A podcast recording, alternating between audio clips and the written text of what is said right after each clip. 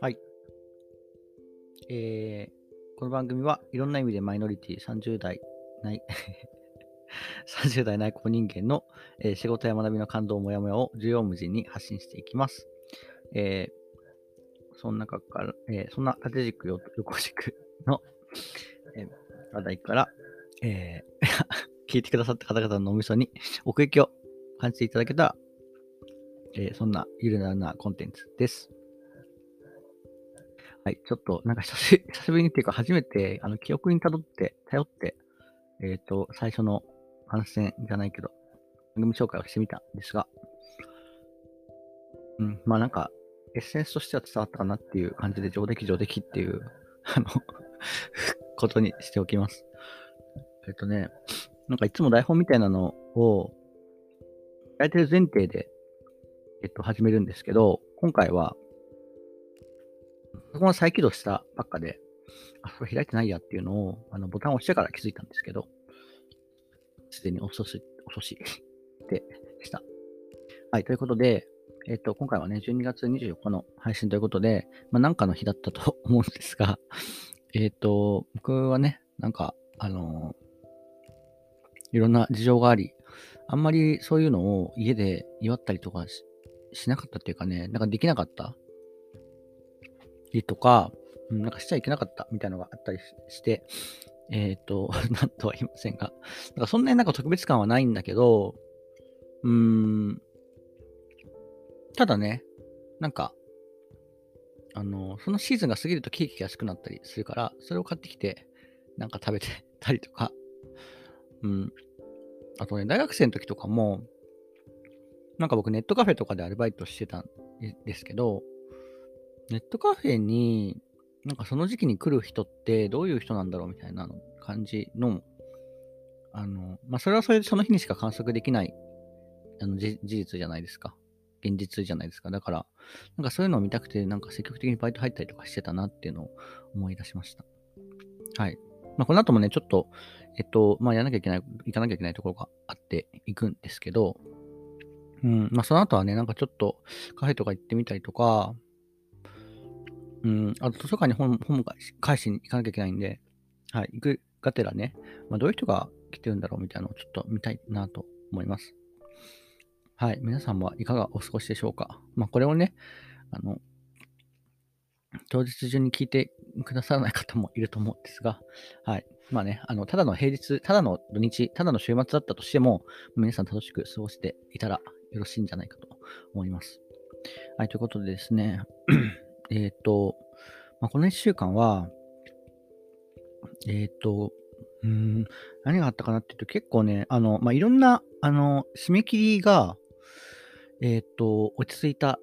ですね。まあなんか仕事の締め切りもあるし、課題の締め切りもあるし、結構なんかそれまではバタバタして、毎週毎週何かしらあるっていう感じだったんですけども、まあそれが落ち着いて、そうだ、そうするとね、なんか人は何をしたがしたくなるんだろうっていうのがちょっとあるんですけどね。でもなんかあんまりそこでダラダラするっていうのももったいない気がしちゃって、まあダラダラする贅沢もあるんですけどね。まあとりあえずより読みためた本とか、あと、なんか見てないドラマとかね、なんかそういうのを、うん、なんか見直し始めたいなと思いますが、はい。もう多分仕事納めの方もいらっしゃると思うし、別に年末年始休みとかないよっていう人もいると思うんですが、はい。まあ僕も来週はまだ働くので、はい。ちょっとそこでね、あの、気分をよく来年を迎えられればいいかな。なんか2023年、2022年ってなんか結構語呂が良かったから好きだったんですけど、2023年になるとね、まあ奇数、奇数だか、奇数ってだけかもしれないですけど、はい、僕はあの偶偶数っていうか、ね、なんかキリのいい数字が好きなので、あの、昔って、あの、今ってなんか音量とかがバーで上げますけど、昔ってあの、数字で音量がなんか今20だよとか30だよとかってなんか数字でやれたんですけど、なんか5ずつじゃないと気持ち悪くて上げたり下げたりとか。はい、そんな あの、あの幼少時代というか、まあなんかよくね、なんか大型のそういうなんか変なとこにこだわりがあるみたいなので、大型っていう文脈で語られがちなんですが、はい。でね、えっと、その、なんか一つ、えっと、大きな出来事っていうか、まあ自分にとっては結構、うん、印象的だった出来事としてはですね、あの、えっと、まあ3ヶ月ごとに、あの、授業のタームがあって、で、今回一つ受けたものがあって、で、それの公表っていうのがあるんですね。やっぱり先生の授業のフィードバックですね、レポートの。でそれを返してもらったら、結構今回少人数だったんで、少人数だったけど、まあ、動画をで帰ってきて、そう、動画なんですね。で、結構なんかその時間、あの、自分のレポートに触れてもらってる時間が、その動画内に対して長くて、うん。で、なんか、その結構もう、その時間は自分と、その先生の、あの、対対話ではないんだけど、うん、まあ、なんかや、やりとりっていうか、まあ、自分のためにのレポートに対して、なんか、直接対面したこともない先生が公表してくれてるっていうのはなんか不思議な経験でしたし、まあやっぱりね、自分としては、まあ、このレポートどうせ100点じゃないだろうっていう感覚はあって出してたんですけど、まあ何が足りないのかってわかんないんですよね、やっぱり。まだ未熟なんで。で、そこにやっぱりなんかその方向性としての提案みたいなのを足してくださっていて、うん。なんか、最初はね、聞くの本当に怖くって、あの 全部で10分、20分ぐらいかな、15分ぐらいの動画だったんですけど、最初の3分ぐらい聞いて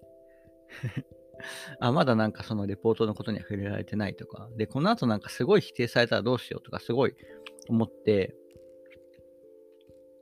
うーん、あの、なんかそう、なんか自分にもそういう気持ちがあるんだなっていう風なのが逆になんか新鮮でした。で、なんかちょっと後で、あの、この人、あの、仕事、昼間の仕事を、ちょっと一仕事、人ならくついてから聞こうとか、あとは逆に、いや、これなんか何かしながら、ながらで聞いた方が、あのショックが和らげていいんじゃないかとか、いろいろ考えたんですけど、まあ結局ね、きあの聞き始めると、もう、最後まで聞いてしまって、結果そんなになんか、あの否定はされなかったっていうか、まあ、着眼点は面白いねっていう、なんか今までこういう風な着眼点でレポートを書いてきた人はいなかったので、面白かったですっていうようなことは言ってもらえて、まあ、そこに関してはね、あの純粋になんか嬉しかったなっていう感じなんですけど、まあ、やっぱりね、その中で自分の提案みたいなの書いたんですけど、まあ、これはこれでちょっと難しいところがあるんじゃないみたいな。でも、あの、この先生の、うん、スタンスとしては、まあ、なんかこの授業が、この大学院生活を送っていく上での、うん、まあ、こういう観点での、えっ、ー、と、なんでしょう、あの足がかりになれば、あの、幸いですみたいな感じで、なんかね、その問題の出題者、なんかその、なんていうの、向こう側にいる人っていうよりかは、まあ、こっち側に寄り添ってくれてるような感じで、ちょっとキュンキュンしちゃいましたね。どんな 生徒だよって感じですけど。はい。うん。でもやっぱりね、なんか、うん。まあ、ダメなところはもちろんあるし、ね、先生と生徒なんだから、先生との方ができないのは当たり前、当たり前ではないかもしれない知れないけど、まあ、うん、できない、至らないところはあって、まあ、それは自覚してるし、うん、まあ、あと期限があるものだから、その時間内にできるものを出さなきゃいけないっていうのはあったし、まあ、一応なんか前日、うん、その前1週間とかいろんな本読んだりとか、まあ、読んだ割にはなんかすごいコンパクトな内容にあの、縮まってしまったんですけど、なんかね、やっぱ2000字 ?2000、2000字だっけな？なんか2000字ってやっぱそのすぐ一瞬で終わって書き終わっちゃうんですよね。レポートにしようとすると。で、そこの構成とかもやっぱり、うん、あの、123って書くか、132って書くかでも、なんか伝わるものと全然違ったりするんで、うん、まあね、あの、はい。ただ、まあ、その、先生にね、まあ、あの、まあ、普段だ、なんかちょっと自分はその、その時期遅れて撮ったから、だいたい20人ぐらいに対して1人、あの、あ、1つの動画っていう感じが来るんですけど、そうほぼなんかマンツーマンみたいな感じの動画が来たから、うん、なんかすごい丁寧でよよかったなっていう。まあ、なんか、うん、ちょっと遅れて出してよかったなっていう感じですね。まあなんかそういうことってあるんじゃないかな。まあ、あの、本当に人生採用が馬というか、うん、まあなんかね、そう、何か至らなかったとか、ダメだったらダメだったなりに、何か、えっ、とそ、そっちの方向になって良かったことみたいなのはね、なんかある気はしますね。はい。だから何事もなんか あの、ポジティブに捉えようがあるというか、その話なんじゃないでしょうか。はい。あとね、そう、なんか、あの、結構怒る先生っていうか、あの、これ本当になんかやる気あるんですか？みたいなことを言う先生もいるんだけど、うん、なんか最近思うのは、そのなんかね、怒る、怒ることの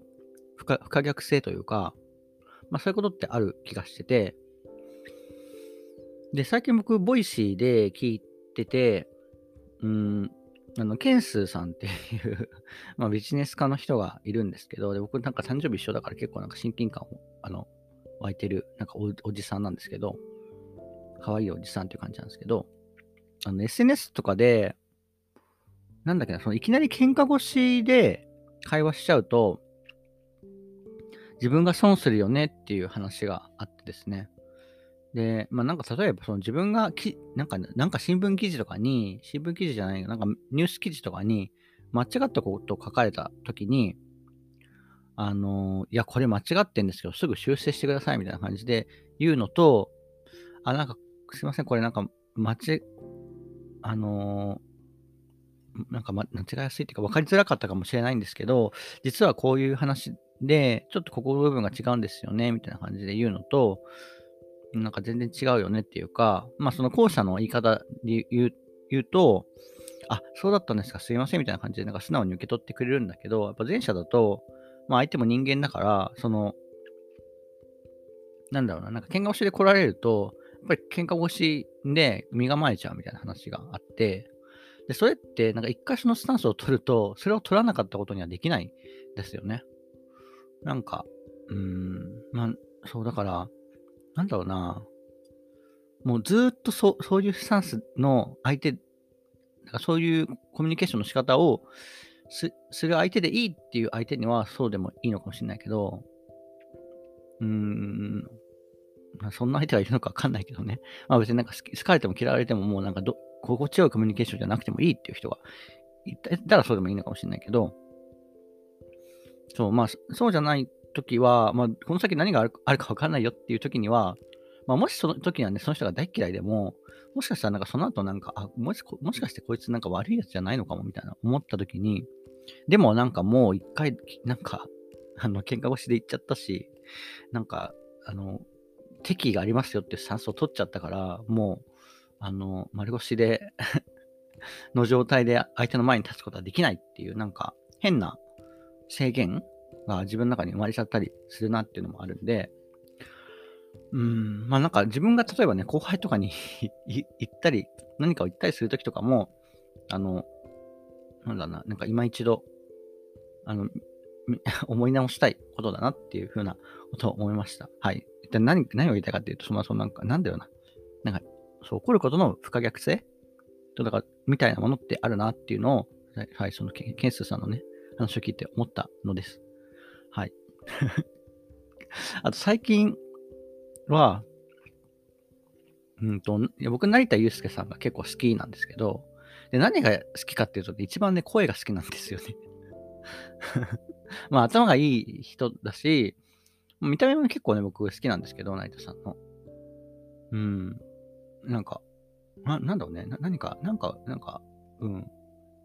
綺麗な顔してるなって思うんですけど、成田さんが、なんかの時にね、なんか、ネット、ネットで聞いたからなんですけど、ラジオやられてて、オールナイトニッポンの。でそれなんか初めてやられた感じだと思うんですけど、なんか普通に面白くて、そう、ああいう感じの、なんかね、なんだろうね。うん、なんかすごかったんですよ。あの、うん、なんだろうね。やっぱなんか考えること、考えることが仕事の人って強いんだなって思ったのかな。ほう。なんか自分はああいうになりたいなって思ったんですけど、うん。あの、なんだろうな。まあでも、あそその番組は、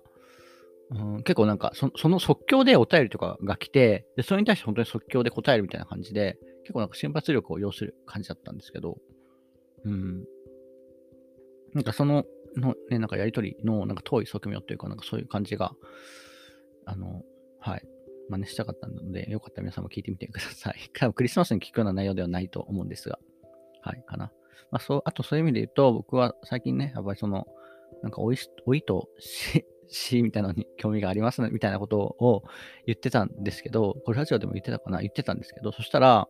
あの、古典ラジオっていうね、まあ、全然、あの、ポッドキャストだけど、全然ゲイポッドキャストとかじゃないけど、まあ、普通に人気のあるあのラジオだと思うんですけど、で、ここなんか2ヶ月ぐらいずっと老いと死について やってて、老いと死の歴史についてやってて、なんか、そう、本当にだから情報は降ってくるんだなっていうのをね、はい、実感しました。はい。な、何の話っていう感じですけど。ああの、なんか、老いとしみたいな話をしましたが、うん、なんか聞いた感じは、結構なんか自由っていうか、うん、あの、あ、あなんだっけ、あと、あの、養老先生とかの死についての本とかも読んだけど、やっぱりその一人称としての死って誰も経験したことがないから、自分の死ってね。だから死を語るときは結局誰かの死についてみたいなことを語ることになって、で結局それっていうのは、うんと、まあ、死について語る、生について語ってるんですよね、結局は。その死に、あの、死が怖いっていうのも、まあ、死は怖いし、なんか何があるか分かんないから、やっぱり未知の存在として怖いんだけど、やっぱそれを怖がってる私っていうのは、まあなんか紛れもない性性じゃないですか。そう、なんか森博のあの小説の中にも、あの、まあ、死が怖いんじゃなくて、死に至る生が怖いんですよっていう風なキャラクターがいるんですけど、そう、なんか、もうなんかまさにそれだなっていう感じ。で、まあ逆に言うとね、なんかその死のことを考えると、逆にもうなんか嫌でもその生があぶり出されるっていうか、うん、でそ、そことによって、なんかその性のやっぱり新たな価値みたいなのが見えてくるし、僕もなんかその古典ラジオを聞きながら、電車の中で聞いてたんだけど、なんかやっぱ、あの、一緒に生きてる人類すげえなみたいな、あの、そこで寝てるサラリーマンのおっちゃんも、なんか携帯いじってる女性も、ね、なんか、あ、みんなやっぱりなんかこの、いあの、あの、いろんな先祖とかがね、まあのまあ、人間になる前とかもあったかもしれないんですけど、そうあと、まあ、人間以外の生物もそうですよ。もうなんかやっぱいろんな危機をね、乗り越えて、でもやっぱそこに生き残った種種の、どっちの個体なんだなっていうのを考えると、あやっぱこの世界はなんか捨てたもんじゃないなって思ったんですよね。はい。まあだからそんなことをね、考えたクリスマスということで、はい。あの、皆さんも今夜はね、まあ、いろんな性、いろんな性があると思いますが、はい。まあ、性について考えるということで、はい。あの はい、そそういうあの週末にしていただければと思います。はい、ということでね、はい、僕もこれからちょっと郵便局に行ったりとかしなきゃいけないので、はい、この辺に終わりにしたいと思います。はい、では、良き週末、悪き週末、いろいろあると思いますが、えー、楽しい日をお過ごしください。では、ありがとうございました。バイバーイ。